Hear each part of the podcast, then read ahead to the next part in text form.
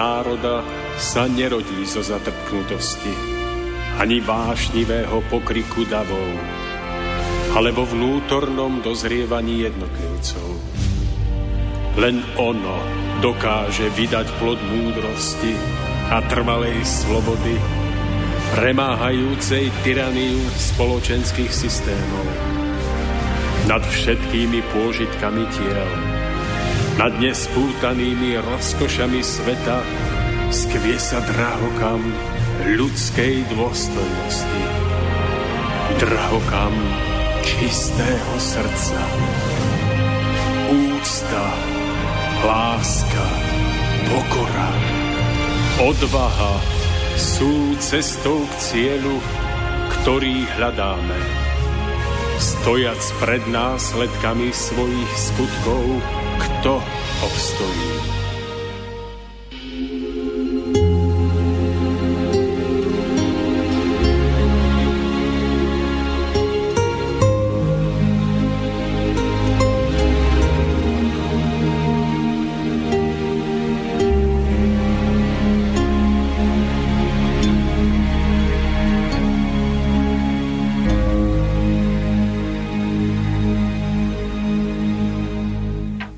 Mnoho ľudí žije dnes vo viere, že choroba je niečo náhodného, čo zrazu vyvstane a akoby z ničoho nič človeka napadne.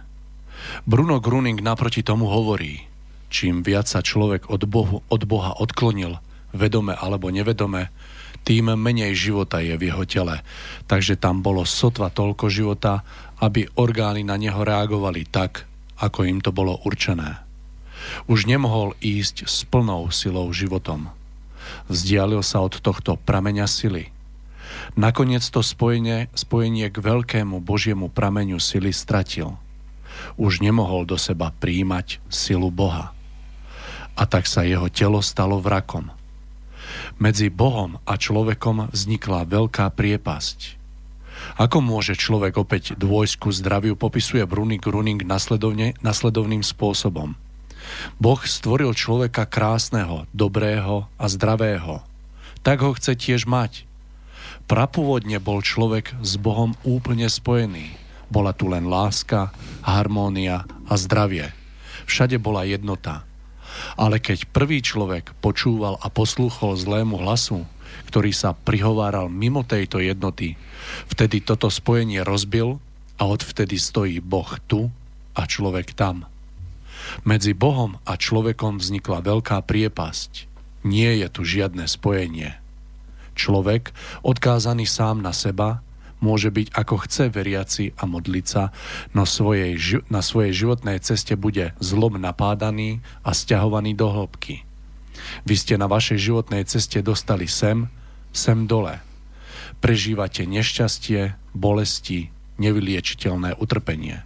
Hovorím vám – Nechoďte ešte hlbšie, ale ja vás pozývam k veľkému obratu. Poďte hore a cez priepasť vám staviam most. Choďte z cesty utrpenia na Božiu cestu. Na nej neexistuje žiadne nešťastie, žiadne bolesti, žiadne nevyliečiteľné. Je tu len dobro. Táto cesta vedie späť k Bohu. Príjemný podvečer, milí poslucháči, je krátko po 17. hodine 30. minúte a ja vás zo štúdia v Banskej Bystrici srdečne vítam v úvode 87. vydania relácie Cesta v zostupu. Nasledujúcich 120 minút sa budeme rozprávať na krásnu tému, ktorú sme si nazvali Zmysel života a jeho hľadanie a tak ako som v úvode spomenul, naša diskusia bude smerovať k osobe Bruna Gruninga a počas relácie budeme diskutovať aj o liečení prostredníctvom jeho učenia a samozrejme budeme aj hovoriť o hodnotách, ktoré, mu, ktoré sú s tým spojené. Na, vzhľadom k tomu, že sa nachádzame v štúdiu Banskej Bystrici, bude, budete sa môcť k nám aj dotelefonovať na čísle 048 381 0101, prípadne domailovať na adrese studiozavináčslobodný vysielač.sk, takže ak by ste sa chceli nás alebo našich dnešných hostí niečo opýtať, smelo do toho. Ešte predtým, ako predstavím dnešného hostia, ktorý je tu s nami v štúdiu. Len poviem, že reláciou vás bude sprevádzať Mário Kováčik. Takže teraz mi dovolte, aby som privítal dnešného hostia, ktorý je tu s nami v štúdiu a ktorý bol ochotný sa s nami podeliť o svoje vlastné myšlienky, vlastné názory na túto tému pani Terézia Valentínová. Pani Valentínová, dobrý večer. Dobrý večer. No a samozrejme oproti mne sedí taktiež pripravený Tomáš Lajmon, dnes v pozícii, verím, že aj spolu moderátora, takže Tomáš, dobrý večer. Dobrý večer, Mário. Vítam aj vás, pani Valentínová a pozdravujem všetky poslucháčky a poslucháčov zo všetkých končín Československa a zo všetkých končín planéty je to úplne iné, keď sa opäť nachádzame v Banskej Bystrici. Ja som veľmi rád, že sme opäť sem zavítali a že sa smieme k vám prihovárať práve z tohto miesta. Aby sme nestracali čas, pani Valentínová, dovolte mi hneď na začiatku alebo na úvod takú otázočku. Rád by som sa opýtal, ako vy osobne vnímate život v súlade s učením Bruna Gruninga a ako bez neho. Aký je v tom rozdiel a napokon ako sa to prejavilo vo vašom vlastnom živote v prípade alebo prípadne v živote vašich priateľov a známych, ktorých poznáte okolo seba? Bruna Gröninga poznám od roku 2011. Nie osobne, pretože on odišiel z tohto sveta v roku 1959, takže vlastne to je už 60 rokov. Ale kým žil, tak všetko, čo mohol, robil pre ľudstvo. Ľudí učil, uzdravoval a dalo by sa povedať, že vlastne obetoval tomuto poslaniu celý svoj život. To jeho učenie je veľmi jednoduché a pretože aj on bol jednoduchý človek a všetko, čo vedel, tak dostal akoby z hora. On veril v Boha a keďže bol silno veriaci, tak všetko formuloval tak, ako ste na začiatku spomenuli, že bez Boha ľudstvo zišlo z tej správnej cesty, že nie je už jednotné s Bohom. Dalo by sa to pochopiť tak, že civilizácia doniesla vlastne to odtrhnutie od toho pôvodného a od tej jednoty. A teraz je otázka, kto ako chápe Boha. V dnešnej dobe je už veľmi veľa ľudí, ktorí uveria vtedy, keď sa o niečom presvedčia. No a keďže Boh je niečo, o čom sa len veľmi ťažko dá presvedčiť svojimi zmyslami alebo rozumom, tak ľudia si Boha vysvetľujú rôzne. Ja osobne si vysvetľujem Boha, ako že to je život sám. Nevidím ho ako niekoho, kto z hora na mňa pozerá, sleduje moje chyby a čaká len na to, aby ma potrestal. A Bruno Gröning opisuje Boha ako otca, ktorý miluje ľudí, čiže svoje deti. Takže my všetci sme akoby Božie deti. No a keď túto myšlienku príjmeme, že sme Božie deti, tak si môžeme myslieť, že aha, veď ja ako Božie dieťa mám úžasnú hodnotu. A Bruno Gröning vysvetloval všetko ľuďom tak, aby to dokázali veľmi jednoducho pochopiť alebo prijať. A už vtedy boli ľudia, ktorí radi zavrtali rôznymi otázkami a pýtali sa ho, ako je možné, že vy uzdravujete. A on povedal, nesnažte sa to pochopiť, máte síce nejaký mozog a myslíte si, že rozmýšľate, ale toto sa ľudským rozumom pochopiť nedá. No a táto myšlienka, keď som si to prečítala, tak mi priniesla veľké oslobodenie. Ja som si uvedomila, že nemusím sa trápiť, nemusím toľko uvažovať,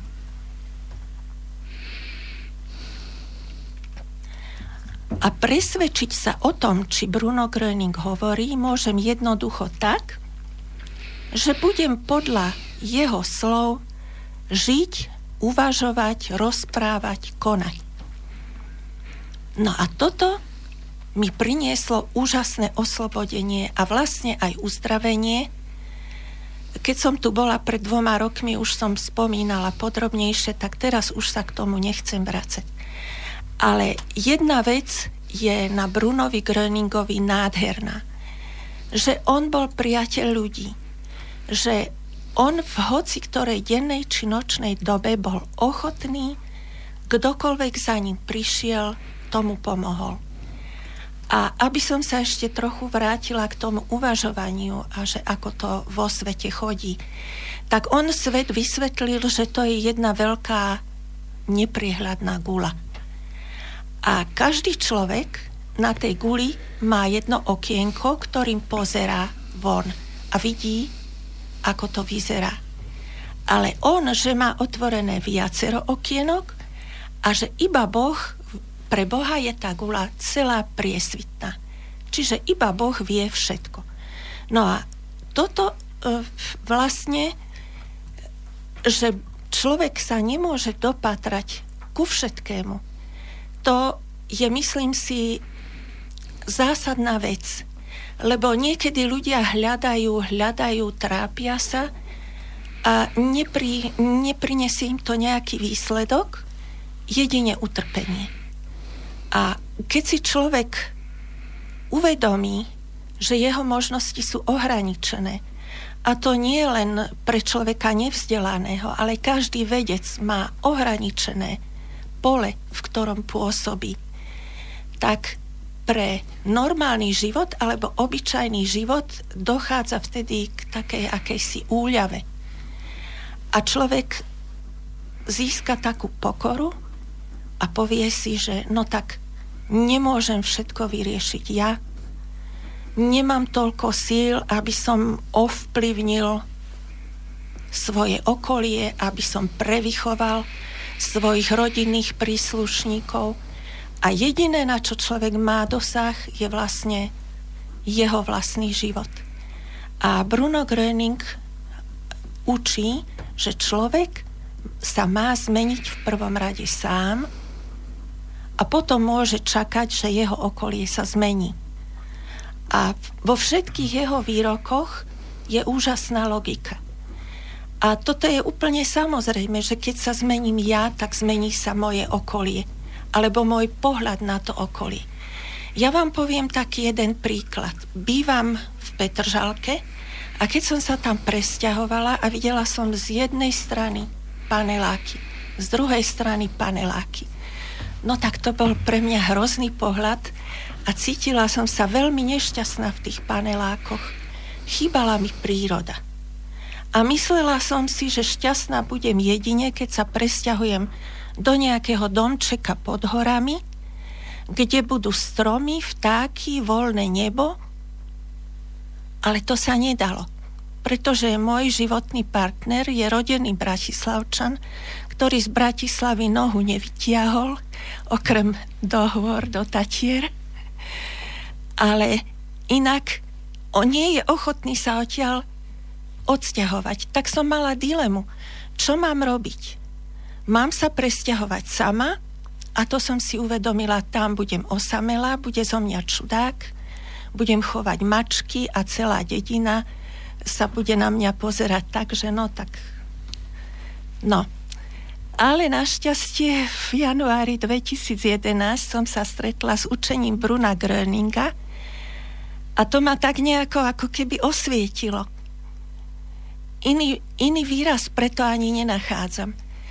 A keď som sa potom pozerala po nejakom čase z okna, tak naraz vidím, aké je to všetko nádherné. Nebo je modré, Veľké stromy tam máme. Z jednej strany parčik, z druhej strany síce parkovisko, ale už kryté krásnymi veľkými stromami. No a naraz som začala vidieť krásu v tej Petržálke a v tom svojom okolí. Ale hlavne v ľuďoch. A ako sa to stalo, vám nevysvetlím. Ja to nechápem dodnes. Dovtedy som videla na ľuďoch len zlé, len chyby, No nie na všetkých, to nie. Ale mala som pocit, že som racionálny človek a vidím všetko okolo seba objektívne. A práve ten objektívny pohľad bol asi chybný. A teraz mám taký pohľad, v ktorom je ako keby viac lásky k svojmu okoliu. A viac pochopenia.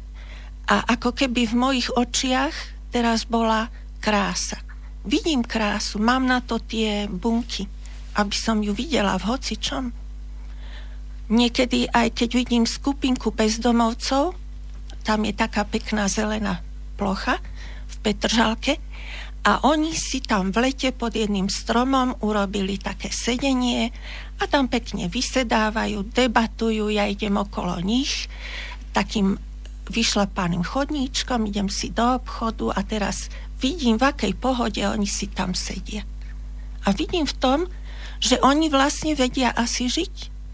Aj keď možno ten ich život je ťažký, ale oni si ho vybrali, alebo aj nevybrali, možno ich k tomu niečo donútilo, ale tú krásu a tú ich ľudskú podstatu vidím.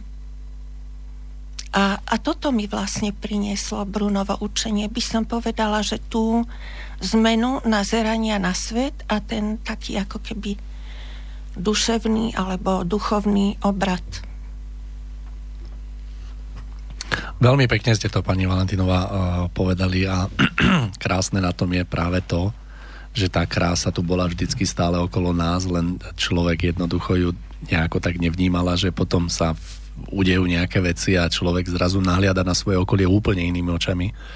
Toto je veľmi pekné a myslím si, že ja som to nejako obdobne tak prežil niekedy dávnejšie vo svojom živote.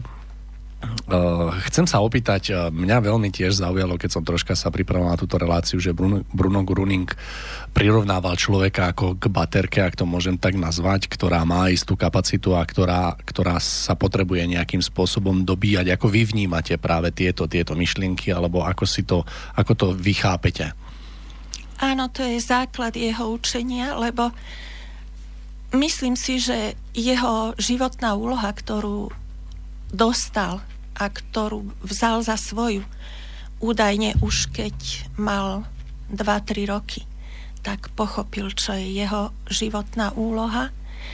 A vlastne, keď človek chce byť zdravý, chce mať zdravé telo a zdravú myseľ, tak potrebuje naozaj tú energiu. A tým, ako chodíme, pracujeme, rozmýšľame, jeme, spíme, rozprávame, tak o tú energiu prichádzame. Najviac, ju, najviac o energiu prichádzame vtedy, keď sme keď máme v okolí negatívnych ľudí, alebo keď počujeme negatívne správy, alebo zlé, ne, o zlých veciach sa rozprávame, tak vtedy z nás akoby tá životná sila odchádza. A my si ju musíme naozaj dobiť ako nejakú batériu, aby naše telo potom správne fungovalo. A on, Bruno Gröning, mal na to, vysvetlil takú metódu. Človek si má sadnúť do kľudu a ako keby meditovať a má myslieť na niečo pekné. A podstatné na tom je ten kľud. A dá sa to urobiť niekedy aj za pár minút, za 2-3 minúty, keď cítime, treba spracujúci ľudia, ktorí prichádzajú so všelijakými konfliktmi a, a so všelijakými ľuďmi do styku, tak niekedy počas dňa tá energia od nich odíde. Stačí, keď na chvíľku sa zavrú niekde, sadnú si tak, ako nás to Bruno učí, do tej otvorenej pozície a pomyslia na niečo pekné. A čo je ešte krásne, čo Bruno Gröning učí? Všetko, čo nás ťaží, mu môžeme odovzdať. To je jedno, či to je choroba, alebo je to nejaký problém, alebo či sa cítime byť chudobní, alebo či sa necítime byť dostatočne príťažliví pre ľudí, alebo či si nevieme poradiť vo svojej rodine s nejakými neposlušnými deťmi, alebo so svokrou, s manželom, všetko sa dá odovzdať Brunovi Gröningovi. Je to akoby taká metafora, hej? My sa toho zbavíme a už to nemáme. A všetko je vlastne v našej mysli. Ako myslíme, tak to sa nám deje. Nie to, ako my si prajeme, že ja ich, ja neviem, chcem byť bohatá a niekde v budúcnosti myslím si, že budem bohatá, ale keď ja si uvedomím, že ja už som bohatá teraz, že mám všetko, čo k životu potrebujem, no tak sa zmení môj uhol pohľadu a, a mám naozaj všetko. Najmä my tu na Slovensku sa naozaj ne, nemáme na čo stiažovať, lebo máme dostatok pitnej vody, máme čistý vzduch, máme krásnu prírodu, máme čo jesť, máme mier. Bruno to vyjadril veľmi pekne výrokom, ktorý som si aj e, poznačil, že ho spomeniem a znie, že byť bohatý znamená byť zdravý. E, pani Valentinova, viete, keď sa pozriem okolo seba a vidím do nejakej miery, že koľko, koľko ľudí tu dneska trpí nejakým druhom choroby, Všetko sa to zdá byť veľmi pekné, pokiaľ človek pripúšťa možnosť, že nejaký stvoriteľ alebo nejaká sila nad ním existuje a pokiaľ človek túto možnosť akože pripustiť tak, ako som to spomínal v tom úvode, že sme oddelení od toho Boha, tak všetky tieto veci sa zdajú úplne tak jednoduché a zvládnutelné. A myslím si, že to ľudstvo práve zlyháva, pretože sme oddelení od tejto proste tej jednoty, ktorá, ktorá k nám neodmysliteľne patrí, lepšie povedané, my k nej neodmysliteľne patríme. Prečo podľa vás dneska tak e, veľa ľudí proste trpí tými chorobami a nedokážeme sa z toho nejako tak akože vyvliecť. Lebo Bruno sám hovoril, že choroba nie je nič náhodné, že proste čo len tak príde na, na človeka. Vnímam to ako keby jeho učenie hovorilo o tom, že choroba je niečo, čo prichádza, nazvem to v úvodzovkách podľa nejakých pravidiel, že ako by si to človek sám spôsobil, že proste uh, nemoc k človeku nepatrí jednoducho. Áno, je to tak, ale nemali by sme urobiť tú chybu, že keď je niekto chorý, tak by sme v tom hľadali jeho vinu. Ono to tak nie je celkom. Možno, že keby človek zámerne konal a vedel, že si tým ničí zdravie, to je iná vec. Ale ochorejú niekedy aj deti, ochorejú ľudia, ktorí žijú akoby s tým správnym životom ale čo je asi pravdepodobne podstatné, že ľudia nedávajú pozor na svoje myšlienky. Oni niekedy, treba, to je, to je úplne známa vec, že nejaký váš príbuzný má ťažkú chorobu. Teraz vy ho lutujete a naraz zistíte, že o, či aj ja náhodou také niečo či mi nehrozí a začnite sa báť. A práve tento strach je jedna z príčin, prečo ľudia sú chorí. Potom starosti. Ľudia si robia väčšinou starosti už dopredu. E, niečo sa chystá, niečo bude a teraz oni sa zahltia všelijakými starostiami a už dopredu by chceli mať kontrolu nad svojim životom, nad svojimi deťmi, nad všetkým.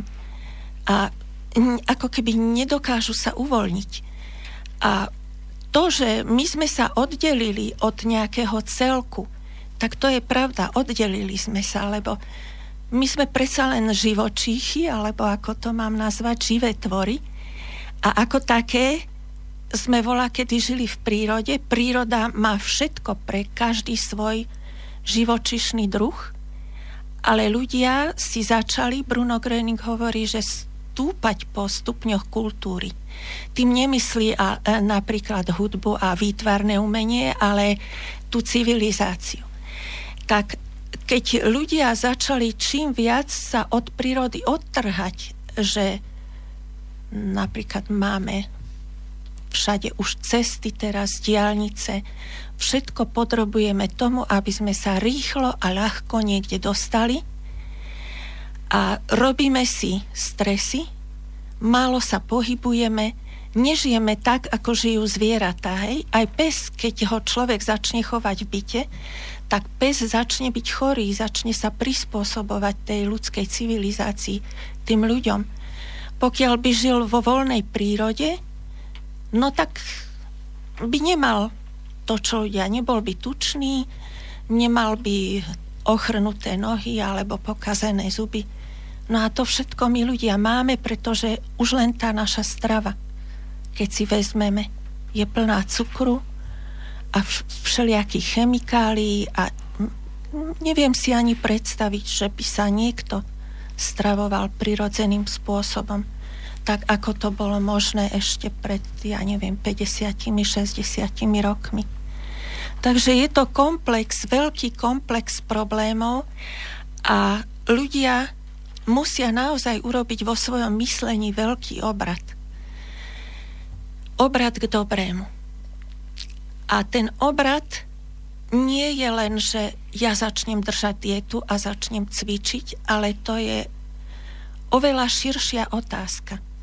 Človek musí začať úplne inak žiť, inak rozmýšľať a hlavne myslím si, že človek musí začať milovať život a milovať ľudí a tak ako by kľudnejšie žiť a prestať sa zaoberať zbytočnosťami. Čím je človek starší, tak vlastne chápe stále lepšie, čo je v živote dôležité. Pre také deti, ktoré chodia do školy, je dôležité, kto má aký smartfón. Nie len, že smartfón, ale aj tá značka. Kto má aké tenisky, a už to, že kto sa ako učí, nie je až tak dôležité v tom detskom kolektíve, ale to, aby, aby patril do nejakej skupiny, aby ho uznávali. No a keď my nevychováme deti tak, aby si boli vedomé svojej vlastnej hodnoty a toho, že sú jedinečnými stvoreniami, tak ich ľahko tá skupina zmanipuluje.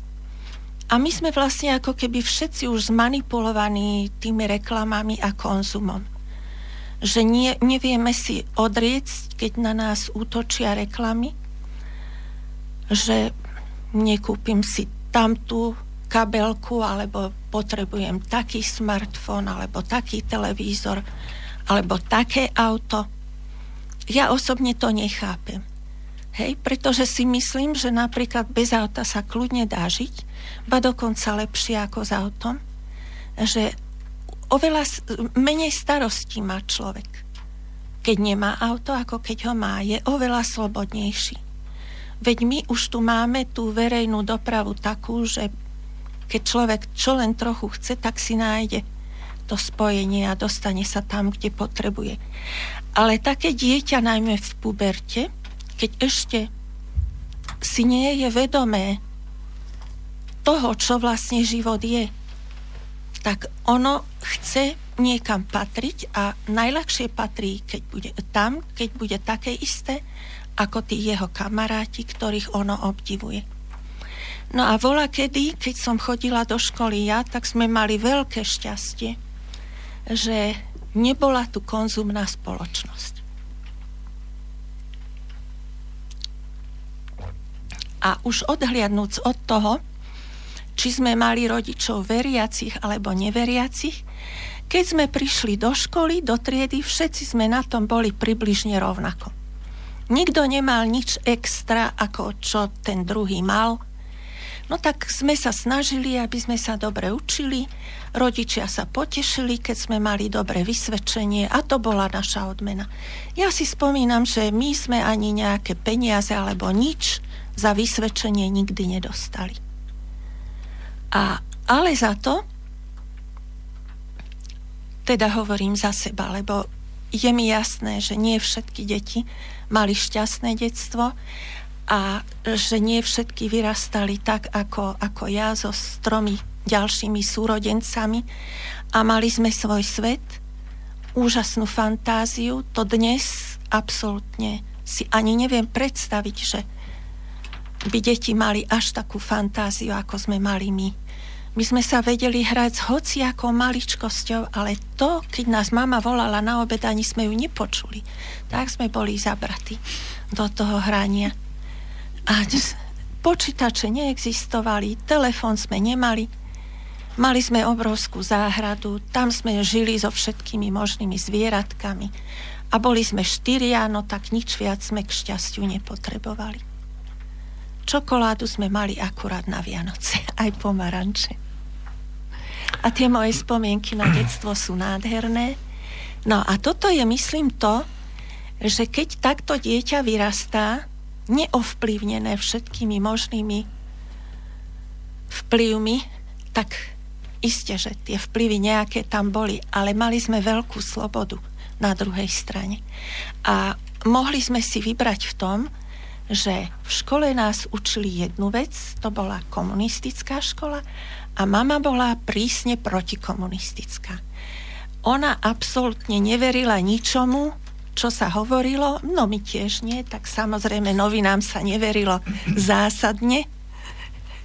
Tak to mi zostalo dodnes.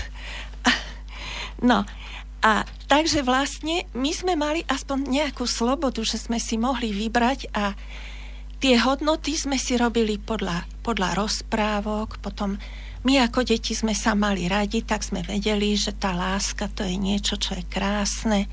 Rodičia nás tiež mali radi, nebili nás, kritizovali nás síce, čo teda ako nebolo veľmi príjemné. No, ale zas čítala som, myslím, že to Ošo povedal, že neexistuje dobrý rodič. A myslím si, že mal pravdu v tomto. Takže rodičom sa nedá nič zazlievať, hej?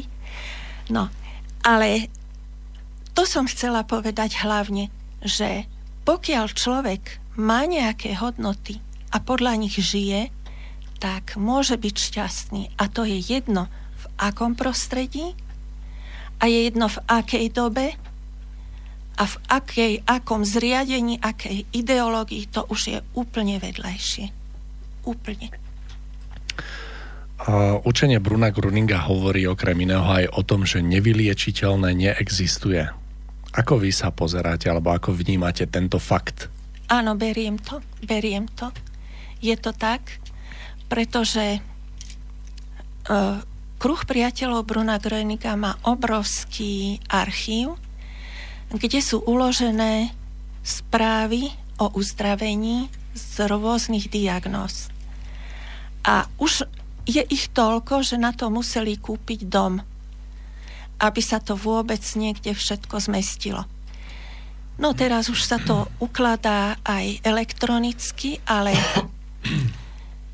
podľa, podľa toho najnovšieho zákona o ochrane údajov každý človek, ktorý zverí do archívu svoju správu o zdravení, tak musí podpísať, e, že súhlasí s tým, aby sa to podľa toho, na aké účely sa to má použiť, on sám si určí, že kde.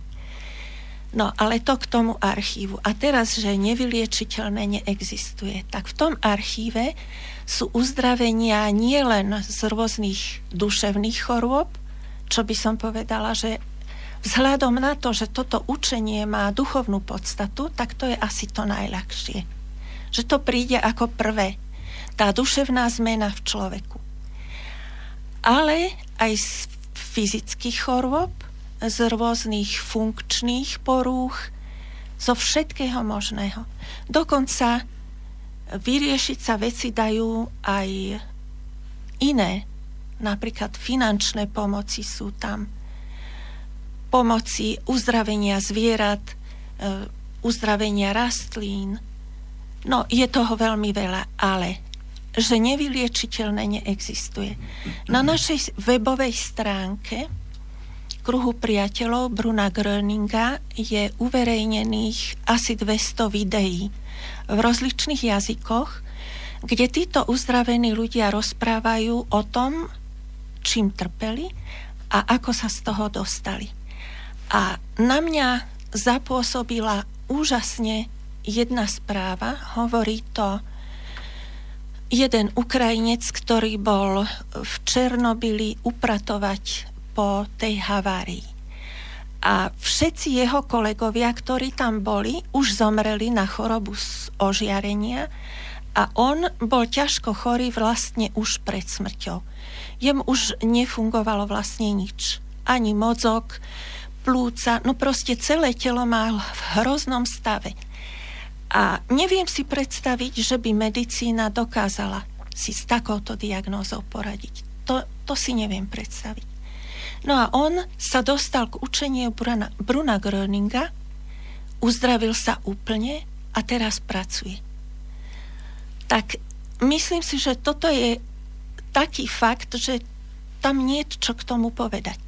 A týchto diagnóz, napríklad osteoporóza, krónová choroba, diabetes, alergie, alergie, tých je tak veľmi veľa uzdravenie z alergií.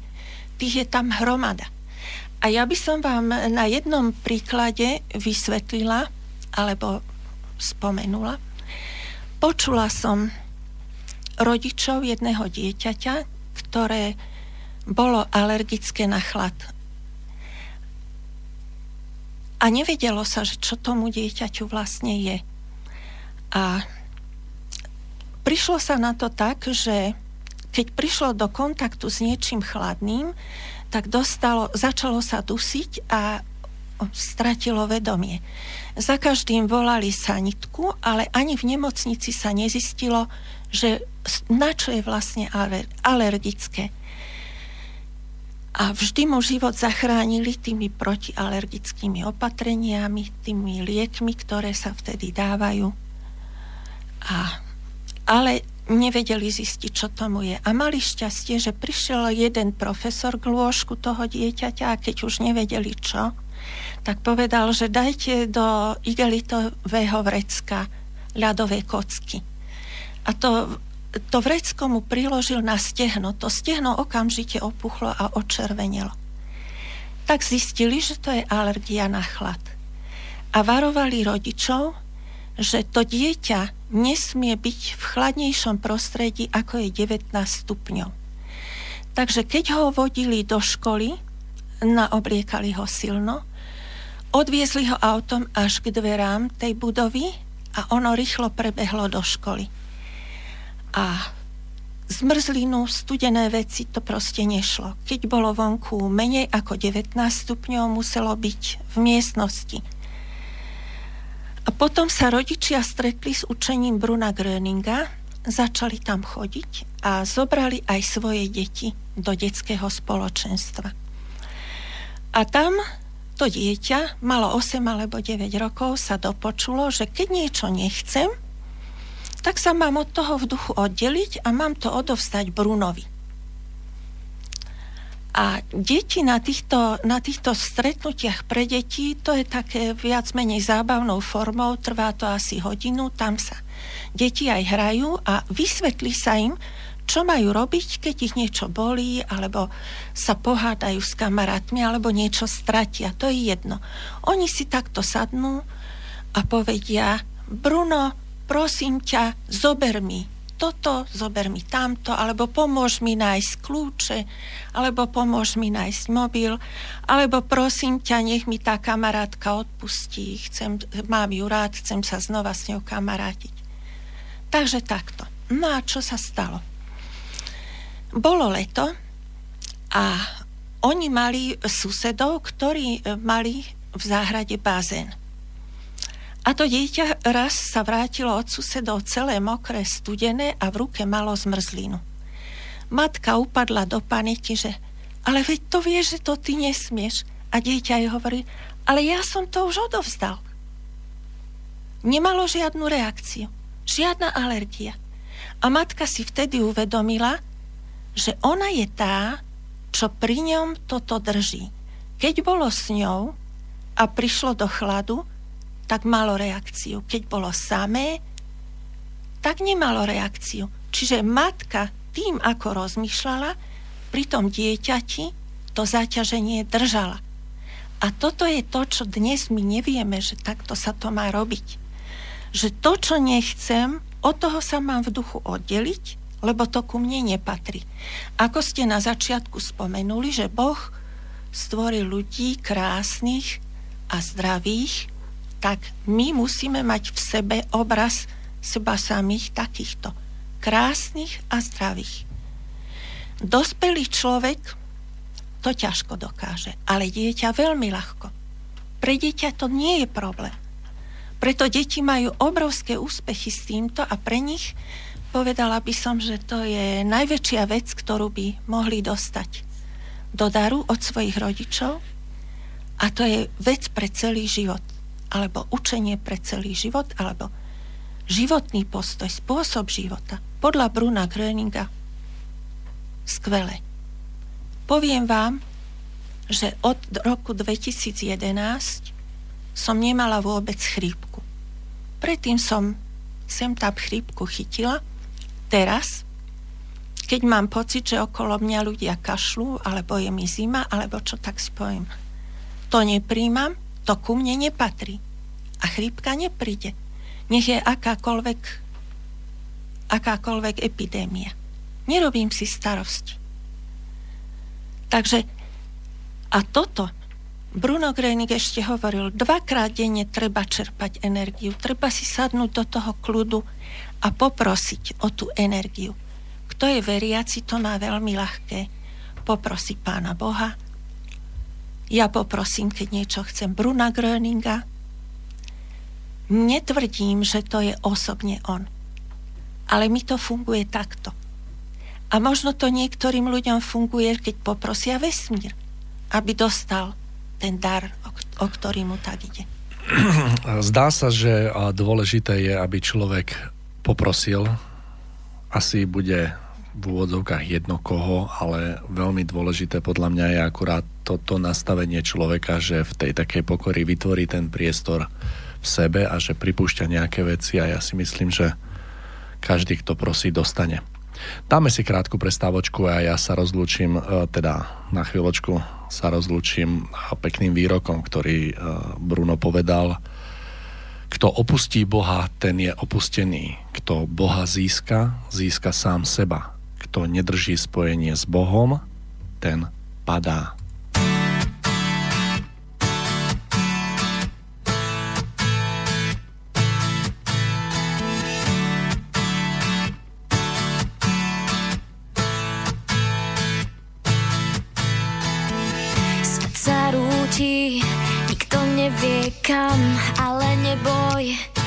nebudeš v tom sám.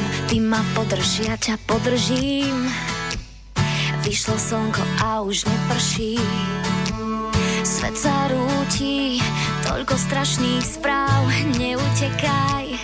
Niečo lepšie sprav, chvíľu len tak ležme pri sebe. Dnes je dnes, čo zajtra nevieme.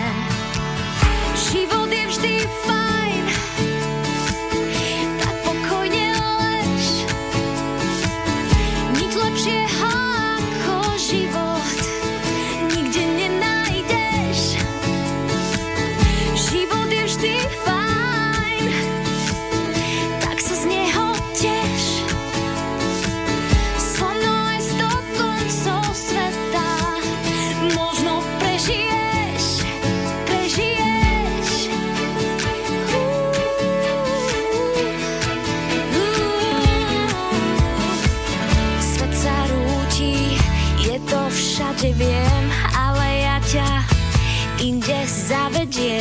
Jedna cesta, na to stačí nám. S tebou to, čo chcem prežívať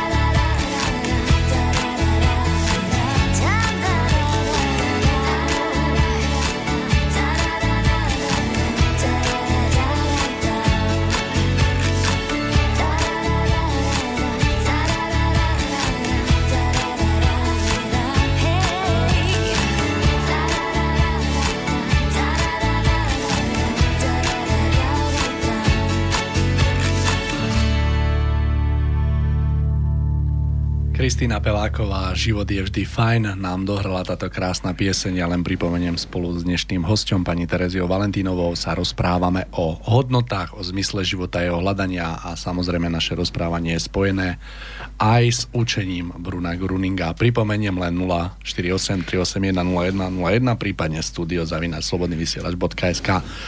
V našom krásnom rozprávaní budeme pokračovať a ja odovzdávam slovo po Tomášovi, ktorý má pripravenú otázočku, takže Tomáš, nech sa páči. Ďakujem, Mário. Mne prvá beta, alebo prvá časť toho, čo ste pani Valentínová vraveli, nesmierne zarezonovala vo vnútri, pretože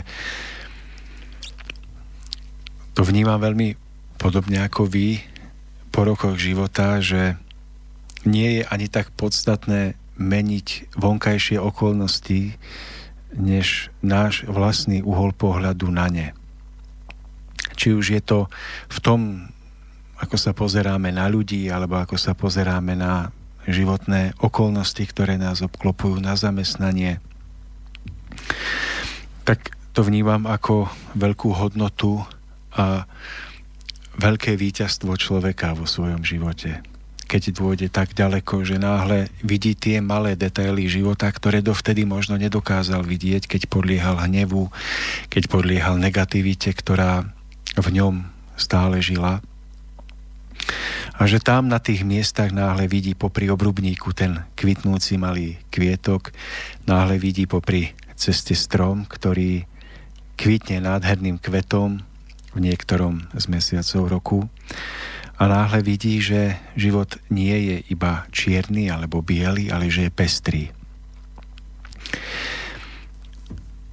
Pani Valentínová, možno nás počúvajú ľudia, ktorí vnímajú, že aj oni túžia prežiť toto vnútorné otvorenie, aj oni túžia nájsť dôveru stvoriteľa v Boha a túžia prežívať krajší život, než je ten, ktorý žijú doteraz. Ako je možné, čo by ste týmto ľuďom poradili, ako je možné nájsť tento stav otvorenia sa a dôvery stvoriteľa? Ako môžu aj oni tam, kde žijú, prežívajúc všetky tie každodenné ťažkosti, ako môžu aj oni znovu zrodiť svoju dôveru v Boha, stvoriteľa.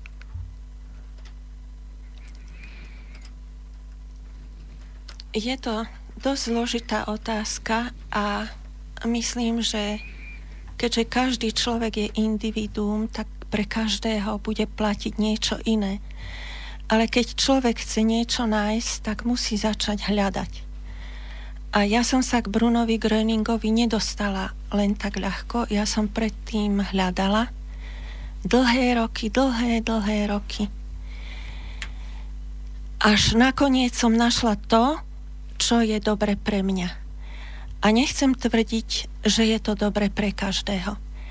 Ale každý človek, keď potrebuje pomoc a potrebuje riešenie niečoho, alebo potrebuje uzdravenie, tak sám sa musí snažiť a musí sám vytrvalo hľadať, hľadať a hľadať, kým nenájde to, čo je pre ňo vhodné. Dnes už máme internet. Myslím si, že tam človek toho nájde veľmi veľa a ono sa to nedá ale z toho internetu pochopiť všetko hneď. To je také chvíľkové, a rozum niekedy sa z, nám povie, že ave to je výborné, to je výborné, to by mohlo pre mňa byť. Ale potom si to treba overiť. Všetko. A presvedčiť sa, či je to pre mňa dobré a či je to pre mňa vhodné, lebo nie každý človek je rovnaký. Niekto rád uvažuje, rozmýšľa, vedecky báda, hľadá dôkazy, hľadá potvrdenia. A to je ťažko. To je ťažko. Dnes už sú veci tak špecializované, že bez nejakého odborného vzdelania študovať, že napríklad o správnej výžive, hej, že čo je pre mňa správne. Každých 5 rokov sa tam názory menia. Ale v tomto duchovnom svete, povedala by som, tam sa to nemení nikdy. Tam, keď človek nepochopil, aký je jeho, aká je jeho životná úloha, alebo či jeho život má zmysel alebo nie a v čom ten jeho život zmysel má, tak e, ťažko, ťažko budeš spokojne žiť. Mám taký pocit, že človek je spokojný, keď je zdravý a keď vie, čo má robiť, čo je zmyslom jeho života. No a toto musí človek si nájsť všetko sám, ten zmysel. Tomu nemôže nikto v tomto nejako relevantne poradiť. To nejde, nejde. To je práca na sebe. Možno to máte prežité podobne aj vy, že život je plný malých zázrakov, ktoré prehliadame, keď prechádzame životom hm, s tým povrchným pohľadom, keď sme uponáhlaní, keď sme pod tlakom rôznych negatívnych emócií, tak sa nám stáva, že hm, nám ten život prípada byť všedný, obyčajný. Ale Pritom môžeme vidieť, ak sa vnútorne trochu pozastavíme, stíšime, že mnoho takých zdanlivo obyčajných situácií, že to sú v skutočnosti veľké zázraky. Mm. Človek môže zistiť, že niektoré situácie v živote, keď si to všíma, keď si to uvedomuje, tak sú dokonalo načasované. No Predtým by to považoval za náhodu, možno by si to ani nevšimol, ale náhle, keď si to všíma, tak si uvedomuje, že mnoho, mnoho situácií je dokonalo pripravených, dokonalo nastavených, aby sme niečo v živote zvládli, aby sme niečo správne eh, stihli napríklad. A tak si myslím, že ak človek dokáže ísť takto vedome životom a dokáže vidieť tieto malé zázraky, tak si uvedomí, že nie je sám, že nie je ponechaný jednoducho na pospas a že je v nejakom veľkom múdrom vedení, ktoré nedokáže vidieť svojimi očami, ale ktoré zároveň ho vedie. A možno aj to je jedna z tých ciest, aby človek opäť znovu získal dôveru v to, že nič nie je náhoda, že je múdro vedený. A tak možno jeden prežitý deň s takýmito otvorenými očami vnútra, aj očami tela, bude dňom veľkých zjavení. A tak človek môže deň po dní získavať novú dôveru, nové presvedčenie v to, že, že všetko, po čom túži, sa mu nakoniec môže stať aj skutočnosťou. Aj keď to nebude možno darované bez námahy a bez úsilia, ktoré musí vopred vynaložiť. Áno, povedala by som, že je to tak. Áno. A ja mám takéto zážitky v živote podobné, že príde tá vec vtedy, keď je ten správny čas lebo človek musí dozrieť. A niektoré veci človek, pokiaľ nedozrie, tak ani nepochopí. Aj toto, čo ste hovorili o tom, že všímať si tie drobné, pekné veci, tak to môže človek, keď sa zbaví nejakých, povedala by som, starostí, takých, takých životných záťaží, lebo predstavte si, keď ráno vám zazvoní budík o 6 a vy teraz sa ponáhľate. Deti do školy, vy do práce, potom e, po obede deti zo školy vybrať, deti na krúžky, deti s krúžkou, večeru variť, úlohy kontrolovať. A človek padá únavou a je rád, keď môže ísť spať. A ne, nevšimne si, že prišla jar, že už sú stromy zelené, jednoducho na to nemá čas. Takže tak, ako ste povedali, že sem tam sa zastaviť, urobiť si čas a všimnúť si tie drobnosti. A to ste presne povedali, tento pocit som mala veľmi dlhé roky, keď som ešte pracovala, že mne tie ročné obdobia tak utekali, že ja som ani nezbadala, že už je jar. Pretože tu boli povinnosti, nebol čas. No a kde ma taký život mohol priviesť? Hej? Jedine do choroby, nikde inde. A, a toto človek si neuvedomí a ani si to nemôže uvedomiť. Pretože spôsob života tu je taký, ktorý mu to nedovoluje, alebo nikto nás to nenaučil. Nebolo to. Tak vezmime si, že to je jedna mašinéria. Hej? A z tejto mašinérií, keď ste na kolotoči, ťažko sa vám vyskočí. Veľmi ťažko. To už musí prísť naozaj úder, aby človek zistil, tak som na konci a už niečo musím robiť. No a vtedy príde také osvietenie, ako ste povedali, keď má ten človek šťastie. Ale keď je človek tvrdohlavý a viní zo svojich problémov svoje okolie, svoju rodinu, alebo štát, v ktorom žije, alebo lekárov, no tak to sa ďaleko nedostane. Nie. Povedala by som, že človek je zodpovedný naozaj za svoj život sám a keď si toto uvedomí, tak potom aj bude ochotný niečo meniť. Pokiaľ naozaj vidí vinu všade mimo seba, tak sa nezmení nikdy nič. Vy ste spomínali, že v učení Bruna Greninga je kladený dôraz na vnútorné zastavenie sa alebo stíšenie v priebehu dňa, aby ste spomínali aspoň dvakrát.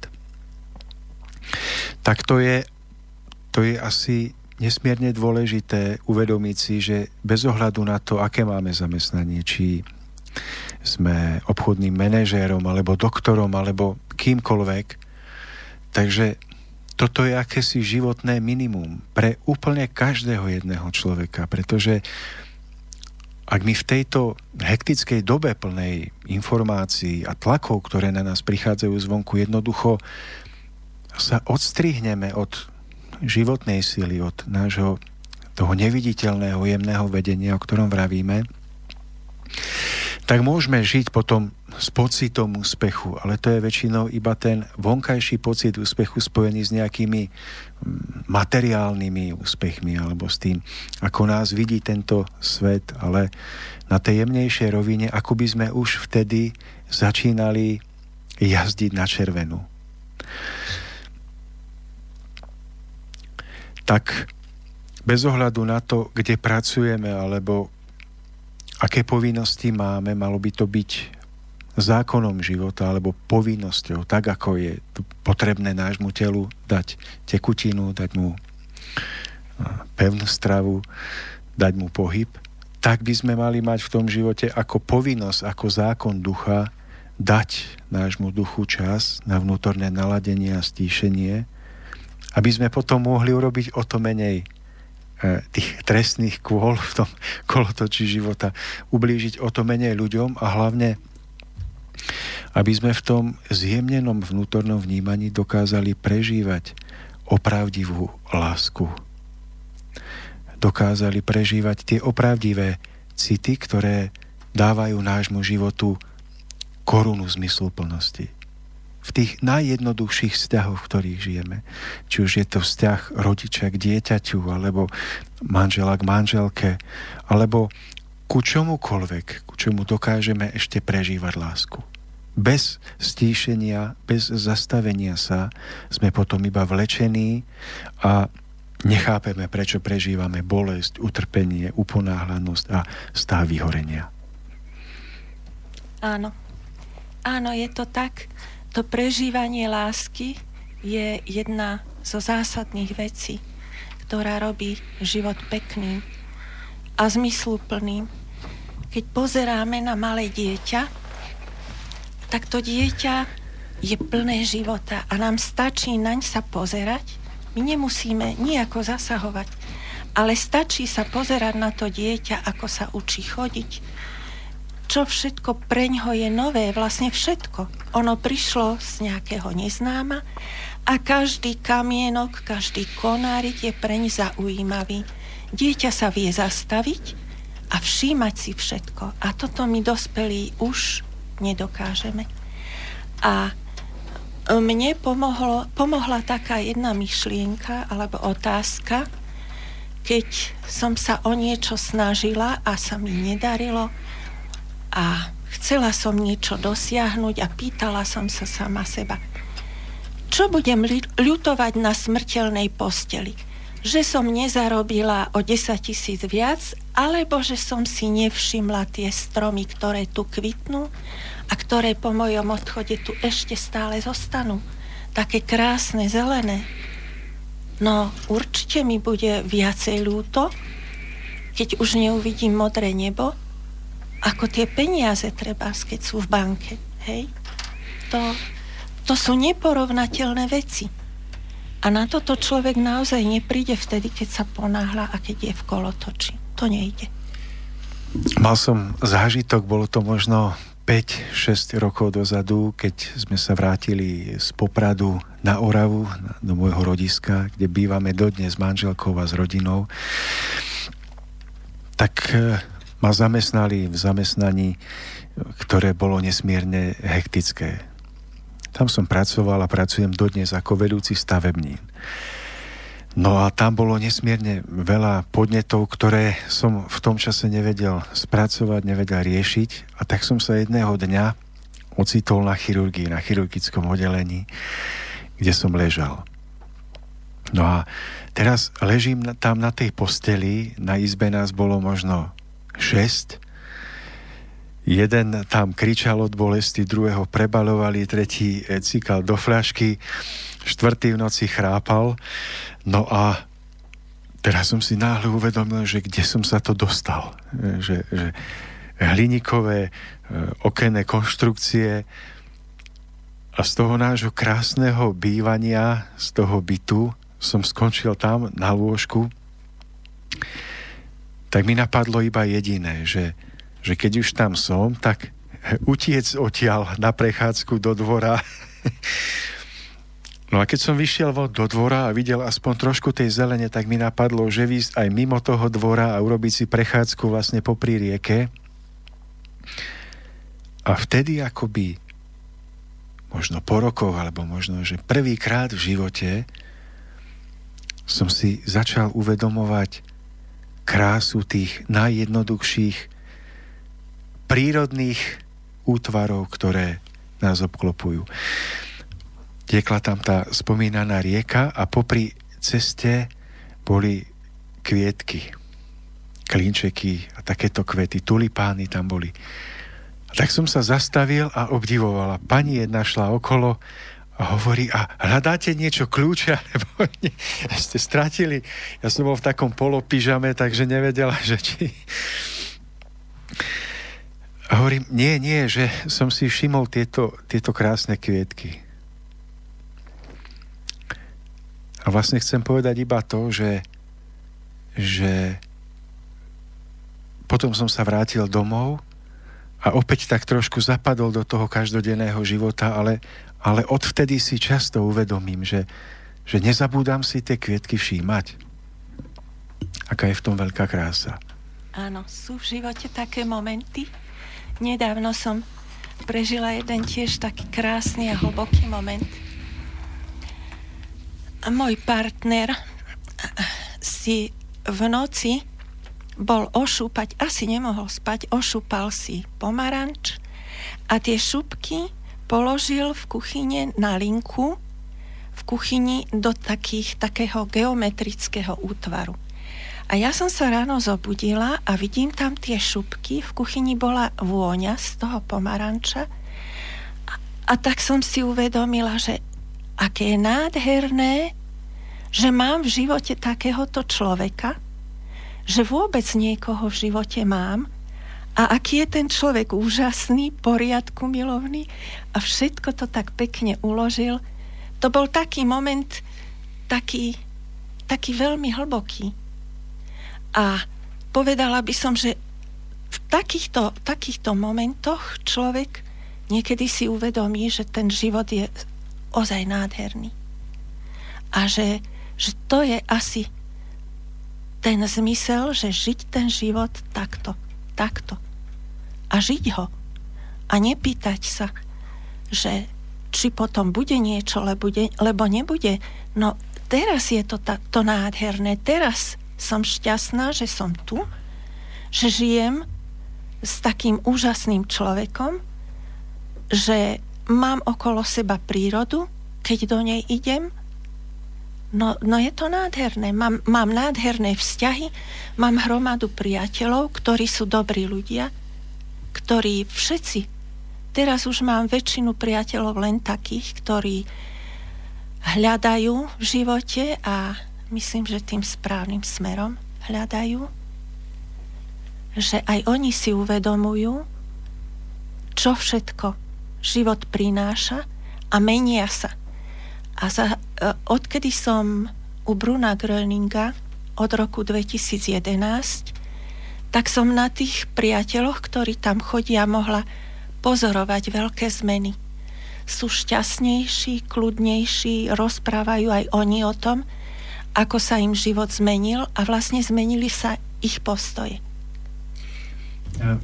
Vidím to, vidím to mm, tak, že s človekom, ktorý sa skutočne duchovne otvára alebo prebúdza, začína, začína ísť nádej, začína ísť dobrá, tvorivá, radostná energia. Že toto je tým znamením skutočného vnútorného otvárania sa, že tam, kde bola predtým negativita, kde bola predtým tá asi snaha obviňovať to okolie, tak ide tá tvorivá, radostná energia, ktorá si nevšíma tie negativizmy a to, dajme tomu, čo v okolí nejde tak, ako by si človek prial, ale na všetko nahliada očami, očami nádeje. Že to je tá, to veľké víťazstvo, že náhle s takýmto človekom si iní ľudia želajú tráviť čas a že náhle aj možno z neho potom skrze neho príjmajú určitú posilu, pomoc, možno energiu, ktorá aj im pomáha v živote. Jednak sa vyznať na svojich cestách, bez toho, aby im čokoľvek radil, iba to, že tá energia cez neho prechádza a to im pomáha vyznať sa na ich cestách a možno potom to pomáha aj k tomu, aby si uzdravili nejednú chorobu, nejednú možno nemoc, ktorou trpe, trpeli. Áno. Áno, je to tak. Tá duchovná zmena prináša so sebou to zdravie. A Myslím si, že zdravie sa nedá dosiahnuť bez tejto duchovnej zmeny.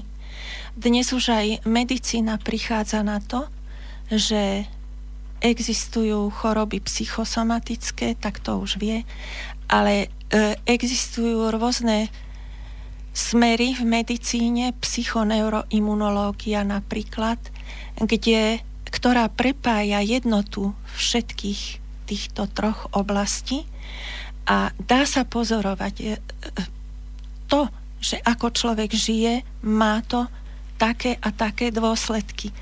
Neviem, či ste počuli niečo o tej štúdii o mníškach?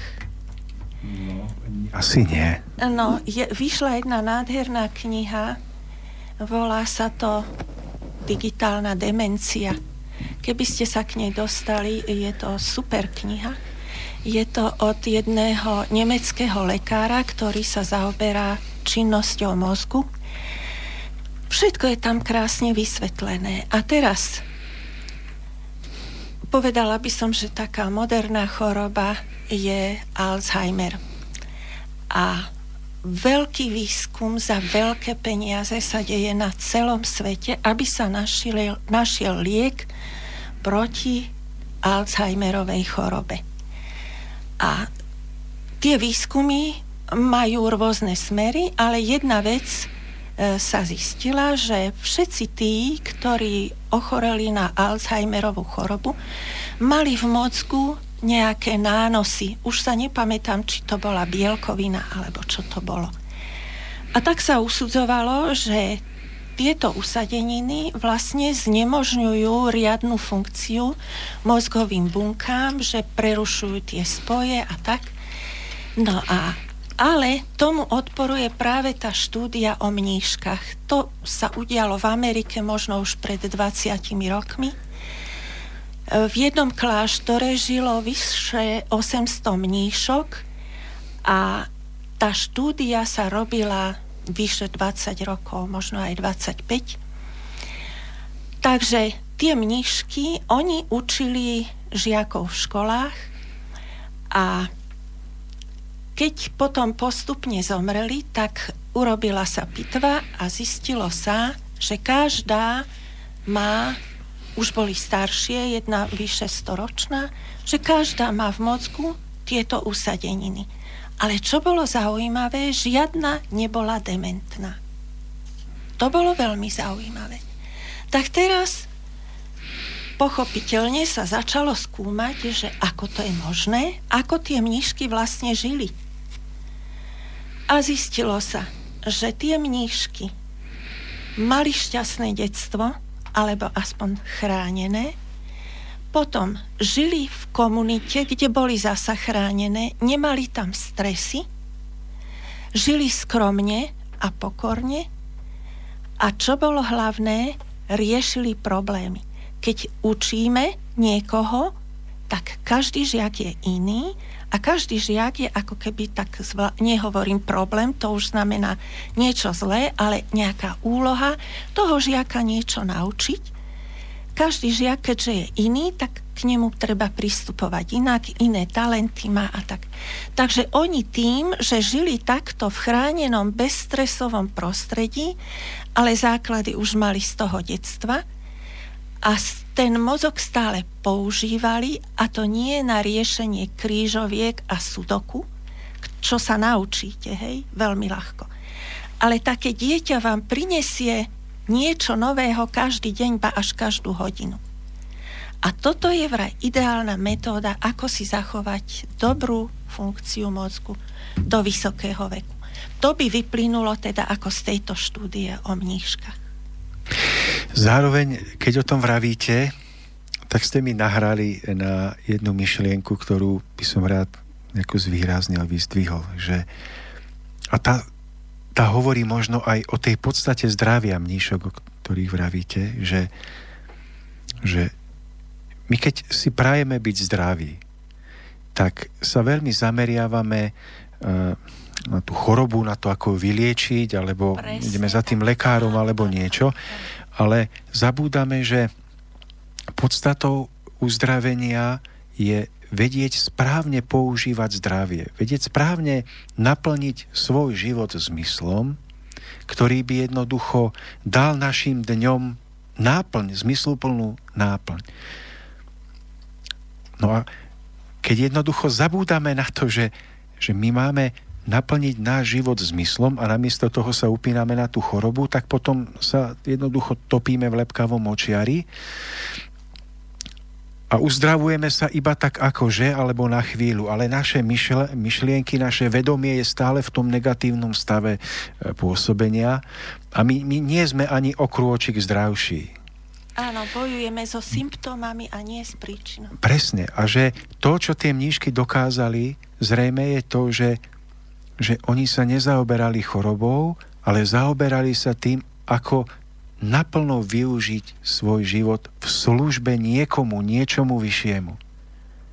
Áno, a že toto spojí človeka s určitou vyššou energiou, silou, ktorá potom dokáže udržiavať aj to telo v zdraví, lebo on ho správne používa pre zmysel života, pre duchovný rast, pre, pre to, aby iným ľuďom dal prežiť lásku, opateru, ochranu, to najvyššie, čo človek môže zo seba darovať. A to zdravie mu je dané ako následok, o ktorý vlastne ani nemusí prosiť, pretože je mu dané celkom prirodzene ako následok toho, že on dal svojmu životu zmysel. Áno, áno, takto. V tomto vlastne aj je podstata učenia Bruna Gröninga, že človek má myslieť na zdravie. A on nikdy od nikoho nechcel počuť, aby mu rozprával o svojej chorobe. On hovoril, že to je špina a to k ľuďom nepatrí, to k človeku nepatrí. A na čo mi sem nosíte tú špinu? Ja neošetrujem žiadne choroby, s tým chodte k lekárovi. Hej? A toto, keď si človek uvedomí, čo ste práve tak krásne vysvetlili, že človek nemyslí na zdravie, ale práve na tú chorobu. To je tá chyba. Vtedy si tú chorobu ako keby držíme, sedíme na nej. Najväčšiu chybu by sme urobili, keby sme šli na internet a začali si študovať prognózu tej diagnózy. No to je hotová, to, hotové báno. Pani Valentinova, ja vás prosím preruším. Máme tu nejaký hovor a ja by som ho... Nech sa páči. Ale vlastne už nám dozvonil, takže ja to skúsim vytočiť naspäť. Ja by som ešte, ak dovolíte, pani Valentínová, že bola taká, hm, ani nie štúdia, ale všimli si to ľudia, že niekto, kto nemá, dajme tomu, peniaze, že, že nemám a, a prečo nemám a okrádajú ma, že položili týmto ľuďom otázku, ako ste ich používali, keď ste ich mali. Tak sa ukázalo, že väčšinou sebecky a, a nezmysluplne. Niekto vraví, ja nemám čas, ja by som aj rád niečo, ale nemám čas. A tak sa tak položili otázku, a ako ste použili ten čas, keď ste ho mali? Ukázalo sa, že, že na nepodstatné veci. A tak niekto, keď nemá to zdravie a položíte otázku, ako ste ho použili, keď ste ho mali? Tak väčšinou, väčšinou iba pre seba. A tak je možno z toho vidieť, že že, že my mnohokrát nemáme to, po čom túžime, iba preto, že sme to nevedeli správne použiť. A tak to nemáme, ale môžeme to získať opäť tým, že nájdeme správne použitie, že nájdeme naplnenie. A vtedy nám to ten vesmír dokáže priniesť celkom prirodzene aj v tej najťažšej chvíli. Ak môžem do toho vstúpiť, chcel by som, ak e, bol nejaký poslucháč, ktorý nám volal, aby to urobil ešte raz, ja to zdvihnem, ja som to len nestihol zdvihnúť. A máme tu jeden mailik zatiaľ, a tak by som ho prečítal. Dobrý Snaž. večer. Pani Teresa spomenula, o čom človek rozmýšľa na smrteľnej posteli, tak v súvislosti aj s jednou otázkou z minulej relácie som si spomenul na výrok o myslení človeka na smrteľnej posteli. Človek na smrteľnej posteli nelutuje to, čo urobil, ale ľutuje to, čo neurobil. Aký je na to názor a skúsenosti všetkých zúčastnených? Milan. Takže pani Valentínová, skúste vy začať ako dáma. Aký je váš názor vlastne? Lebo vy už ste to tak v rozhovore spomenuli, takúto myšlienku, tak skúste to tak akože zhrnúť a tak dať takú odpoveď, ale tak, taký váš názor na túto Áno, v tejto otázku. myšlienke je určite veľa pravdy. Ale, ale, aj toto by som povedala, že je veľmi individuálne. Možno niekto bude lutovať, že nemiloval na smrteľnej posteli. Niekto možno si polutuje, že mal som viac chodiť do prírody, veď to je to nádherné. A urobil som, ja neviem, postavil som dom sebe, deťom, cére, synovi. No neviem, neviem. Či toto, keď urobí niečo takéto, či mu to prinesie na smrteľnej posteli uspokojenie. Pretože keď za deti konáme, tak vlastne im berieme možnosť, aby konali aj oni. A toto, tieto veci sú vždycky také dvojzmyselné alebo dvojsečné. Neviem, ako by som to tak hĺbšie charakterizovala, ale pre mňa platí rozhodne to, že by som lutovala, že som toľko pracovala a menej si všímala tú krásu okolo seba. Tomáš, tak poprosím o názor aj vás. Ťažko je to ešte obohatiť alebo doplniť, pretože asi to prežívame podobne. Ten stav prežitia človeka, keď odchádza z tejto zeme, videl som to niekoľko desiat, desiatky krát v nemocnici, je asi súhrou toho, čo človek vykonal a zároveň nevykonal. Je to akýsi vnútorný stav tušenia, či naplnil alebo nenaplnil zmysel života. A je to individuálne, ako vravíte. Ale to, čo je asi najpodstatnejšie na tejto otázke, je to ani nie tak to, čo človek prežíva už keď je v tej chvíli, ale uvedomiť si, že kým tej chvíli, ku tej chvíli dôjde, že ešte nie jeden z nás má v rukách možnosť rozhodnúť, čo potom bude prežívať.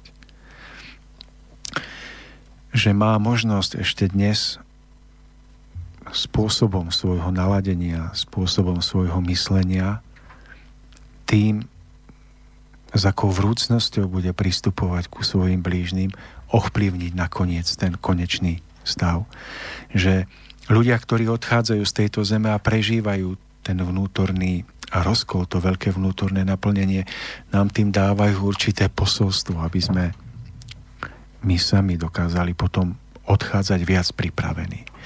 Tak som to prežil, keď som videl ľudí, ktorí odchádzajú z tejto zeme.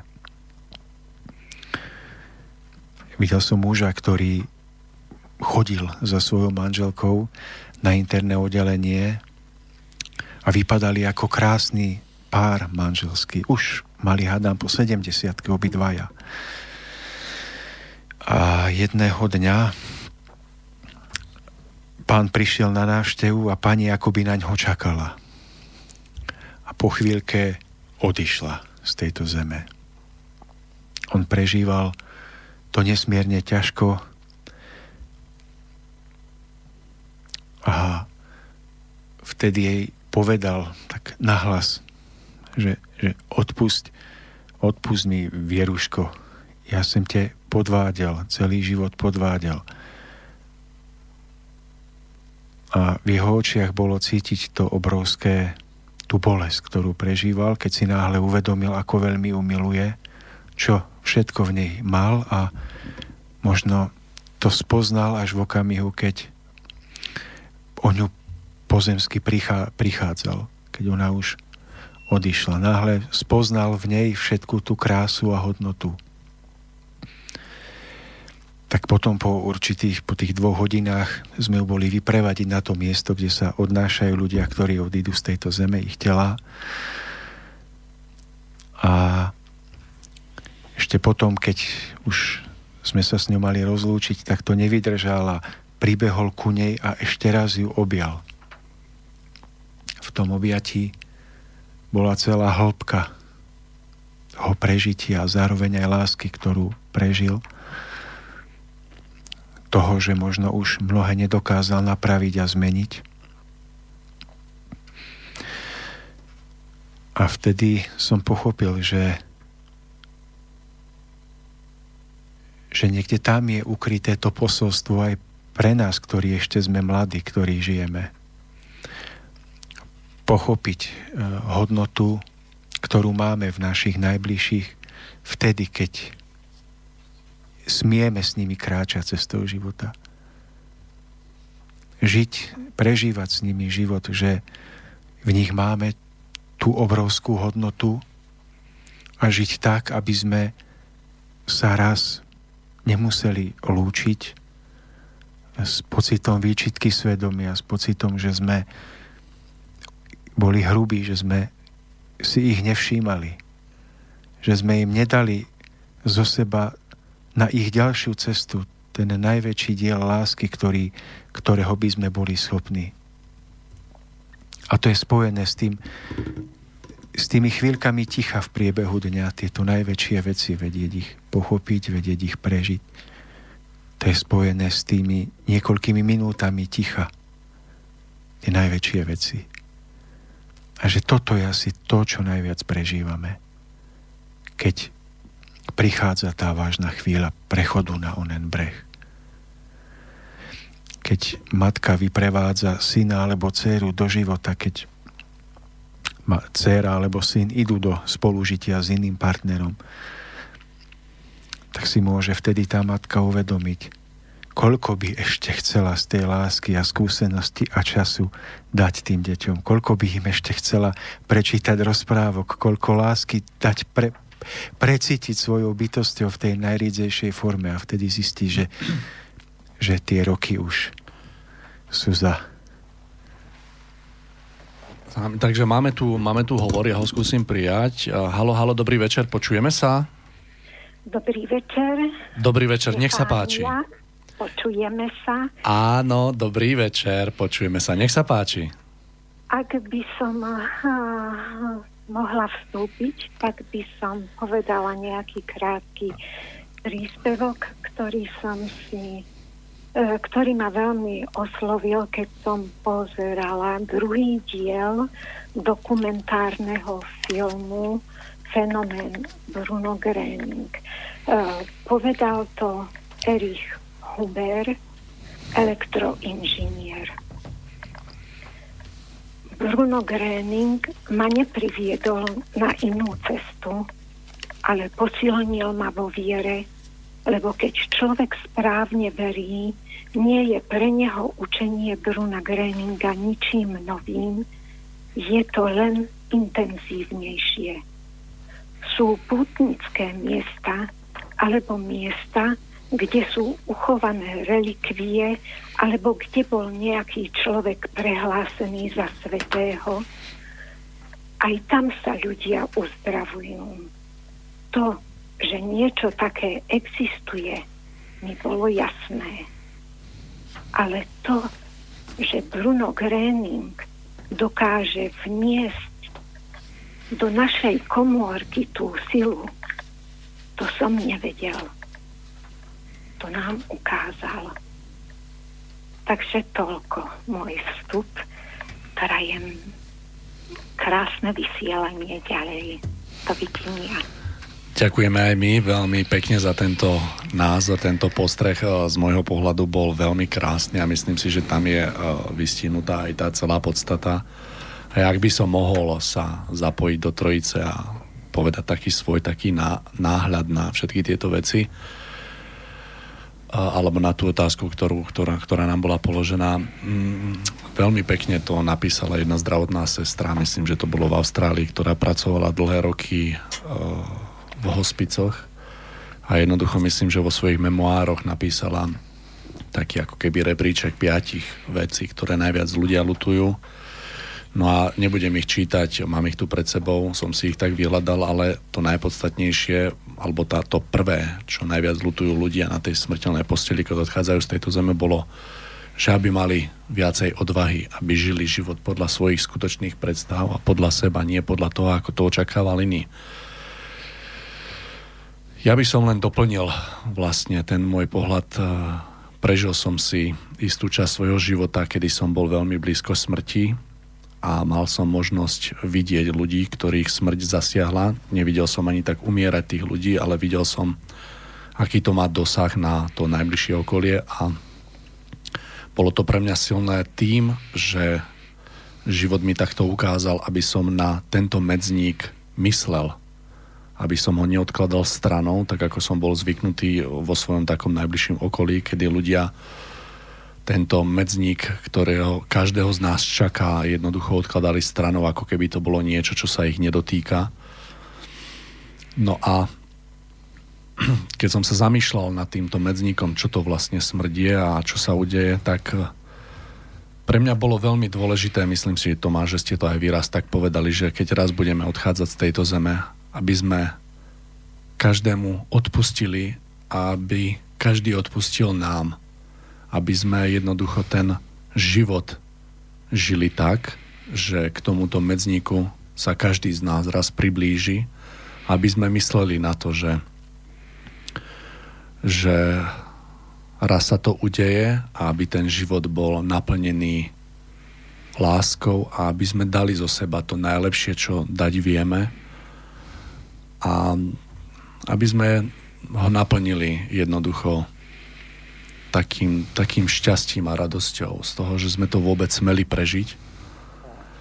A myslím si, že sa to aj nejako latinsky vyjadruje um, memento mori, alebo to, Áno. pomôžte mi to, myslím. Pamätaj na smrť.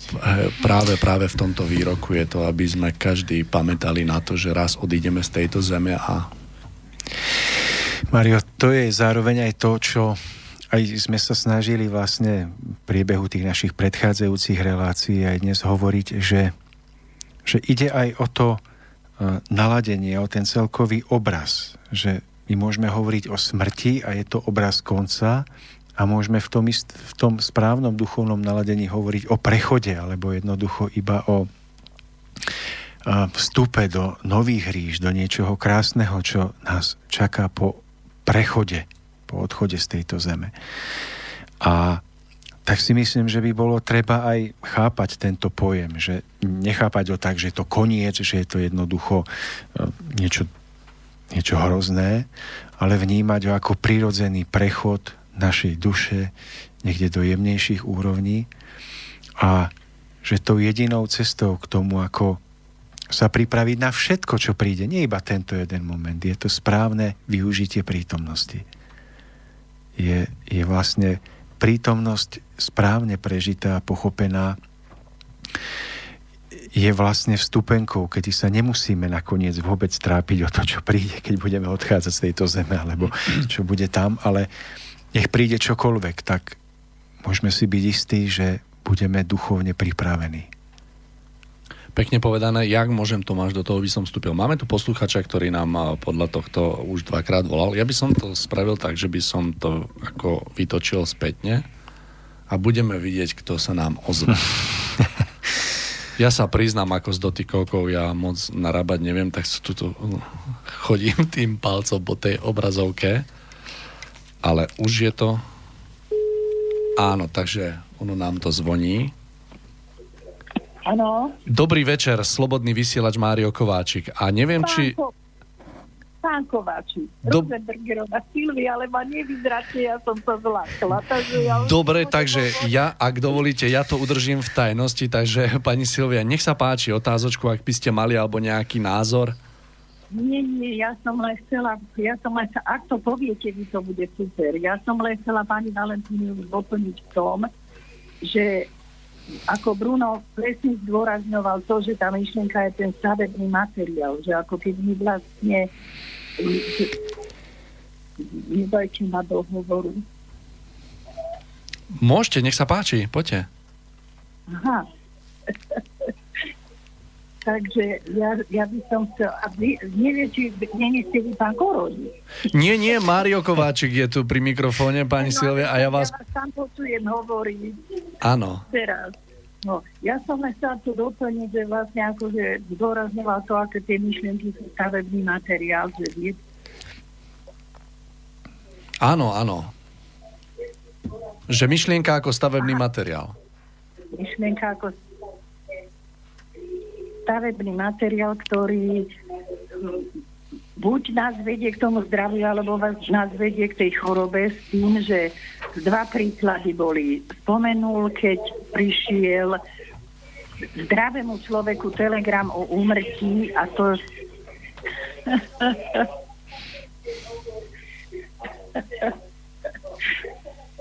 No ak môžete, pani Silvia, tak nám dopovedzte tento príklad, lebo je veľmi zaujímavý. tak... ja sa počujem tam v tom, ja sa počujem v tom vysielaní, takže za to prepačte. No takže dva prí, prípady spomenul, keď úplne zdravý človek dostal telegram o úmrtí a bol to zdravý človek a úplne sa sparalizoval, čo urobila tá jeho myšlienka strachu a tej hrôzy. A ďalší prípad spomenul, že e, mladá dievčina, ktorá mala nešťastné detstvo a do tých 20 rokov sa tak zaoberala s tým, že nespravodlivý je život, že všetko je zlé, že sa jej deje len sama nepravosť, tak ona, ona úplne ochrnula. A Bruno to tam vysvetloval. Do 20 rokov bolo jej telo úplne zdravé a teraz e, vlastne z večera do rána ona ochrnula. Keďže on videl tie väzby a tie dôsledky a to, že to bolo z toho titulu tých myšlienok, tak teda vedel potvrdiť, že vlastne z tých negatívnych myšlienok to telo z jedného dňa do druhého bolo úplne bezvládne. Mm-hmm. Takže ďakujem pekne. Ja teraz sa počujem aj v tom vysielači, takže som už toho trošku dopletená. Majte sa Nič sa nedieje. Ďakujeme aj my. Želáme pekný večer a pekný víkend. Do počutia. Takže toľko, toľko uh, názor nášho poslucháča a doplnenie vlastne našej témy. Máme tu ešte, prišiel nám jeden mail od uh, poslucháča Ivana. Zdravím. Viera v niečo je vraj len výsledkom silnej a dlhotrvajúcej autosugestii až hypnózy. Preto je toľko druhov viery a každá je tá pravá a účinná. Len poznanie však prináša pravdu. Neviem. Neviem, ako je to potom, čo by bola strata viery. Pretože keď je niekto zhypnotizovaný a niečo sa mu sugeruje, a on jedného dňa stratí vieru len tak z ničoho nič? Čoho? Dôsledkom je strata viery. A to hovorím z vlastnej skúsenosti. Pretože moji rodičia boli katolíci, mama veľmi silná, otec pretože musel a my deti sme museli tiež. A do 15 rokov som v Boha verila. V 15 rokoch som si začala všímať, ako ľudia žijú a ako žijú katolíci. A zdalo sa mi, že veď tí katolíci nežijú vôbec lepšie ako ostatní ľudia. Žijú, robia chyby, nie sú to anieli žiadni a skoro nikto nežil podľa tých božích prikázaní. Všetci páchali hriechy. A pán Boh s tým nič nerobil. Pán Boh nikoho nepotrestal, očividne. Tak to bolo moje uvažovanie v 15 rokoch a tak som si začala myslieť, že tak to je nejaká rozprávka, asi taká ako o perníkovej chalúbke. Tým som skončila. A teraz, tým potom ma otázka Boha a týchto vecí viac nezaujímala. A teraz,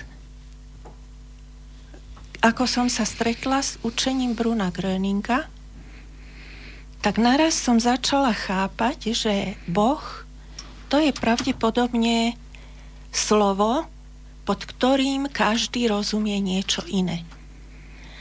A aj sa, som sa pýtala ľudí na ich názory a aj vidím, že každý človek to nejako inak mi vysvetloval. A z toho mi vyplynulo, že ja musím nájsť vysvetlenie sama pre seba a že mne tam sedí, že Boh je vlastne ten život, tá životná sila.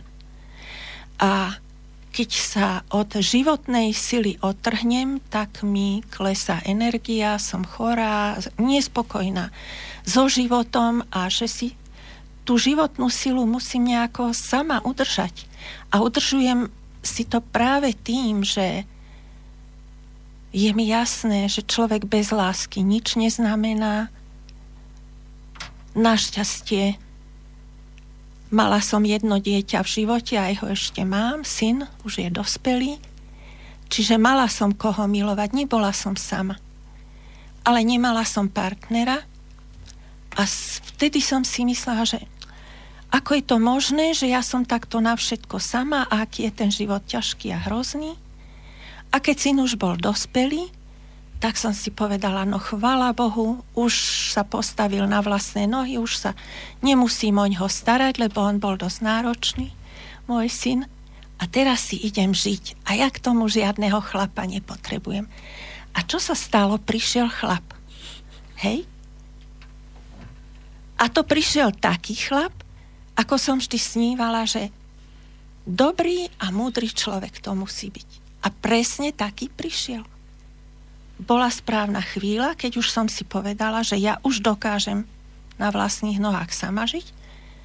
A pr- prišla chvíľa a prišiel chlap. A to si veľmi vážim, že ja takého človeka v živote mám. A tak neviem, kto mi ho poslal. Či mi ho poslal Boh, alebo život, alebo osud, alebo som si ho vyžiadala z vesmíru, alebo ako. No a potom ešte som mala jeden krásny zážitok, ktorý by mi tak ilustroval, že tak to by asi takto Boh by mohol vyzerať. To bolo na Orave. Bola som tam na dovolenke v chalupe, čo mi požičala jedna priateľka. Vtedy syn bol ešte doma, mal 15 rokov a mal tam kamaráta, čiže oni sa hrali spolu a ja som si vzala psa a išla som na prechádzku do lesa sama. A tie lesy tam okolo Veľkého Borového veľmi nepoznám, som len vedela, kde sú svetové strany. A išla som takým chodníčkom a prišla som naraz na kopec, v ktorom boli samé smreky, alebo jedle, to už neviem, ale tam bolo absolútne ticho. Tam nič nerástlo okrem tých stromov, zem bola pokrytá nahrubo ihličím a nespieval tam žiadny vtáčik. A dokonca aj ten pes išiel tak potichu vedľa mňa, a tak som, ma, ma začala chytať taká bázeň, či sa tam nestratím. A povedala som si, že vyndem na kopček a potom sa vrátim, aby som nezablúdila. Vyšla som na ten kopec a pozerám, no ten pohľad to nezabudnem nikdy. Do, do diálky kopec, za ním ďalšie kopce a kopce a kopce a kopce a za, až za tým všetkým nebo. To bolo tak mohutné a nádherné a v tom tichu. To na mňa tak zapôsobilo, že som si povedala tak, takáto nesmiernosť vo vesmíre a na zemi, tak takýto, keby bol Boh, tak určite je takýto. Takže viete, to je, tieto veci sú tak, myslím si, že také, také intimné a také osobné, že o tom človek nedokáže len tak hovoriť. Neviem, prečo ja vám teraz tu o tom hovorím. no, vidíte. Dobre ale, sa nám počúva. ale, ale človek e, si myslím, že skutočne veriaci nehovorí o Bohu len tak. Hej? Len tak, v každú chvíľu a tak, lebo je to v jeho vnútri, to ako o láske, že nehovoríte len tak láska sa prejavuje aj inakšie, aj tým konaním a, a tým, ako sa ľudia k sebe správajú a, a nemusím niekomu každý deň opakovať, že ho milujem, hej? To, to sa tým len devalvuje celý pojem. Tak tie veci, čo sú, čo, čo sú najhlbšie, tak, tak si myslím také najvzácnejšie a najvnútornejšie. A ešte k tej smrti by som povedala, sa vrátim trošičku v rodine môjho partnera bolo veľmi veľa storočných ľudí. A jednu jeho tetu, ktorá odchádzala 103 ročná, som sledovala možno 20 rokov, ako ona žije. No, bola, boli oni úplne všetci dokonca veľmi životaschopní, múdri a úžasní. A, na, a tá teta ale v posledných rokoch už začala tak nejako ako zhasínať. A mne to pripomínalo e, taký, taký jemný prechod. V tom veku už človek je jasné, že už odchod je blízko, hej, tak, tak už aj to okolie ho pozoruje tak, že ako ten človek pomaličky odchádza. A ona odchádzala veľmi krásne. Veľmi krásne, tak ako keby nebadane. A tak si myslím, že to je aj E, ten najkrajší odchod, keď človek môže takto splnil niečo v živote, nejakú, nejaký ten zmysel svojmu životu dal a keď má pocit, že akoby svoje úlohy už splnil a uzavrel to dielo, to svoje životné dielo, že už mu ani nie je ľúto, aby z tejto zeme odišiel. Že pomaličky sa tak ako keby v duchu lúčil a to lúčenie môže byť krásne tým, že sleduje, čo sa okolo neho deje, sleduje tú prírodu, má, nie, má koho milovať, má potomstvo, sleduje niekedy, stačí počuť spev vtákov a, v tom je tá krása. A takto pomaličky sa rozlúči a odíde a či už potom niečo bude alebo nie, tak to bude také prekvapenie na konci a to sa uvidí.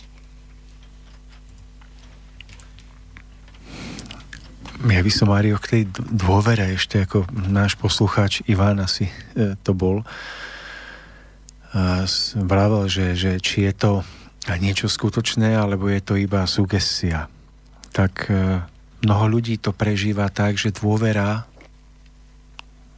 dôvera v stvoriteľa, v spravodlivosť, dôvera ten vyšší zmysel života, že je, je e, spojená e, s ich skúsenosťou, vnútornou skúsenosťou, že všetko má zmysel, že, že všetko v živote a vo vesmíre je vedené v určitých zákonoch, zákonitostiach a že všetko sa v týchto zákonitostiach aj naplňa a prejavuje. Skúsim to zjednodušiť, aby to bolo zrozumiteľné, že aspoň ako to prežívam ja, že keď máte semiačko kvetu, nejakého budúceho kvetu, tak je to iba semiačko a teraz prídete za niekým, kto, kto nemá dôveru, nemá skúsenosť, že zo semiačka vyrastie kvet a poviete mu, toto je budúci kvet. Ove, nie, to je sugesia, že to je kvet. Však vidím, že to není kvet. Ako viete, že to je kvet? A vy mu poviete, tak ho zasaď do zeme a polievaj ho. A keď splníš určité zákonitosti, že dáš mu tú vodu, slnko, teplo, tak z toho semiačka vyrastie kvet. A on je najprv skeptický, lebo má pocit, že je všetko iba sugestia. Ale splní tie podmienky a čuduj sa svete, vyrastie mu kvet. Ale o rok príde za ním ďalší človek a povie mu, aha, mám iné semiačko. A on povie, ale to bude iba sugestia. A ten k tomuto semiačko dá mu povie, tak ho zasaď a polievaj. On ho zasadí, bude ho polievať a čuduj sa svete, opäť vyrastie kvet. Ale keď toto zopakuje 10 krát, tak na 11. zistí, že to nie je otázka jeho dôvery alebo nedôvery, že z toho semiačka vyrastie kvet. Že to je skutočnosť. Aj keď sa to v tom semiačku ešte nezdá, keď to vypadá, že to semiačko to je nejaký taký neurčitý tvar. A tak tento skeptik po rokoch nakoniec zistí,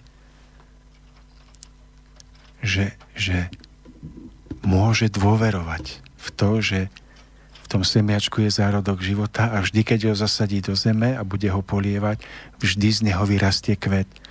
A pre neho je táto dôvera už presvedčením. A to je jeho bohatstvo, ktorému nikto nevezme a nikto mu už nemôže hovoriť to, keď pohliada na to semiačko, že to ty iba veríš niečomu, čo, čo možno nebude, to je sugestia, lebo on má opakované prežitie ducha, to nie je skúsenosť rozumová, to je skúsenosť vnútorného, duchovného prežitia. Že v tom neviditeľnom semiačku je kvet. Aj keď ho spočiatku nevidí, nevidno očami, ale ten, kto má duchovnú skúsenosť z múdrosti života, ako plinie život v zákonoch, vie, že tam je kvet, tam je energia kvetu. A tak človek prechádza životom a vidí, že keď sa správa sebecky, že nakoniec utrpí a v opakovaných prežitiach to spozná, že dôjde do, na slepú kolaj, kde nakoniec je bezradný a beznádejný. A naopak spozná v opakovaných prežitiach, že keď zabúda na seba, aby naplnil vyšší zmysel života, aby žil pre niekoho, takže mu to v opakovaných prežitiach prináša ten rozkvitnutý kvet, ale pre neho to už nie je iba otázka sugestie, teórie alebo nejakých rečí. Pre neho je to otázka životnej múdrosti, skúsenosti, ktorú získal. Keď daroval seba samého v nezišnej láske druhým, že prežil šťastie, pre neho to nie je iba sugestia, pre neho je to skutočný stav. Tak takémuto človeku nemôžete povedať, že, že je sugestibilný a je šťastný iba preto, že tomu uveril. On je šťastný, pretože životná múdrosť je taká, že dobrota, láska, ktorú človek vloží do života, sa mu znásobene vráti. Že to je múdrosť, ktorá je vodkaná do princípov stvorenia, do múdreho bytia, ktoré nám stvoriteľ daroval. To semiačko jablone, nám dá ovocie v podobe jablk. Semiačko dobrého zasievania, ochoty, lásky nám dá ovocie v podobe požehnania, radosti, zdravia. Ako je to v tom najmenšom, tak je to aj v najväčšom. A ja prajem každému z nás, aby sme v tejto múdrosti zosilnievali a aby sme získavali dôveru, ktorá je korunovaná presvedčením. Bruno Groning to vyjadril krásnou myšlienkou presne to, čo ste teraz práve povedali, takže ja to len tak prečítam a je to napísané takto. Len prosím, prosím, nebuďte ľahkoverní. Dnes hovorím to, čo hovorím stále. Nemusíte tomu vôbec veriť, čo hovorím. Ani to po vás nevyžadujem. Povinnosť však, ktorú máte, je sami sa o tom všetkom presvedčiť. Tiež to krásne vyjadril. Máme nejakých 3 eh, minútky do konca. Myslím si, že je čas, je čas eh, dnešnú reláciu ukončiť. Eh, ja by som sa chcel poďakovať eh, jednak našim poslucháčom, ktorí sem zavolali a ktorí sa s nami podelili o svoj náhľad, tak aj ľuďom, ktorí nám napísali mail. Ale v prvom rade by som sa Valen, pani Valentínová chcel poďakovať vám za to, že ste merali takú veľkú cestu a že ste boli opäť ochotná sa s nami v tomto štúdiu a v tejto relácii podeliť, podeliť o vaše skúsenosti a vaše náhľady. A vidím, že mi ešte eh, ukazujete, máte nejaké informácie, tak poďte s nimi. Áno, ja by som chcela všetkých záujemcov pozvať.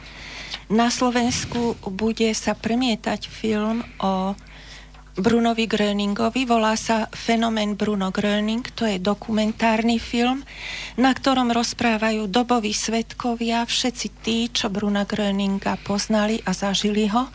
A bude to, poviem najbližšie termíny, tam 27. v Banskej Bystrici v Akadémii umení o 13. hodine, v Martine 27. Spojená škola Červenej armády 25 o 13. Trenčín 26. januára Grand Hotel o 14.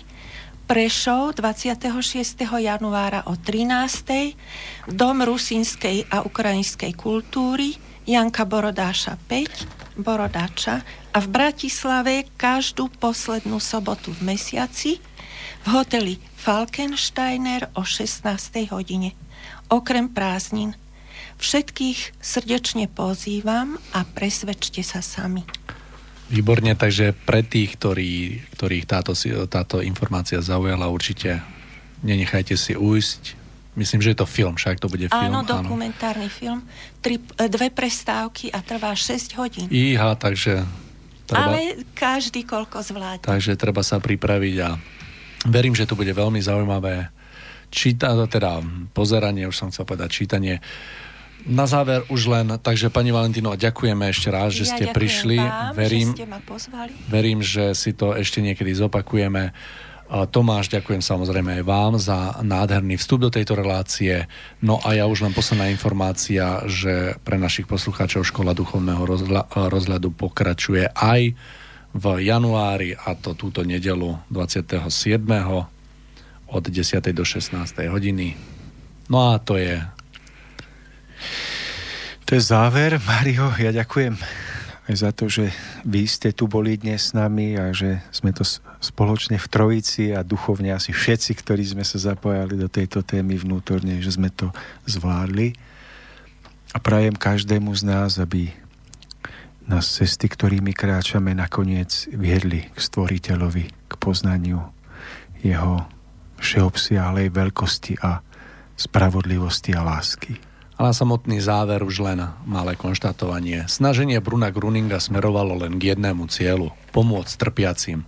Im dal na cestu svoje učenie, ktoré nespočíva na intelektuálnych úvahách, ale pramení z intuitívneho vycitovania duchovných zákonitostí. Kto sa ním bližšie zaoberá, nájde a spozná netušený celok, ktorý ďaleko presahuje aspekt vyliečenia tým, že sa, že sa človek uzdraví nielen na tele, ale tiež na duši. Vyzýva ľudí, aby verili v dobro a premenili ho v skutok. Takže toľko naše slova, lučí sa s vami Tomáš Lajmon a od mikrofónu Mário Kováčik.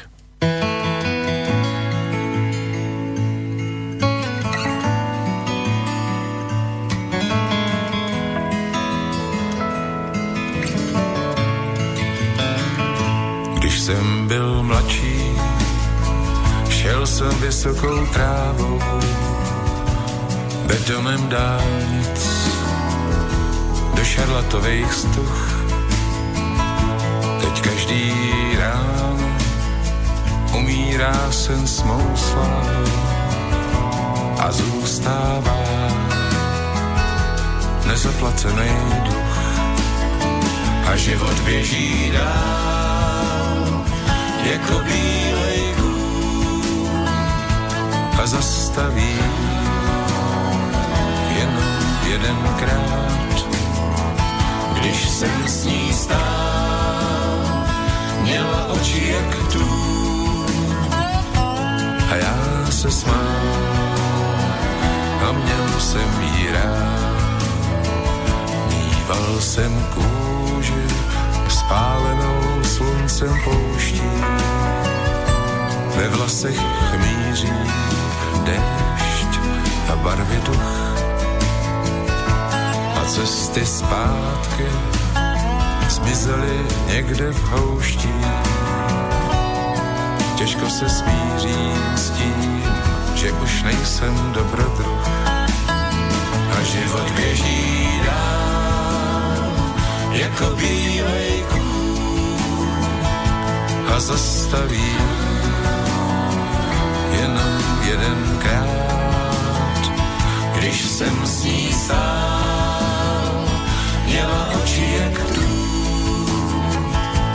a já se smál a měl jsem jí rád.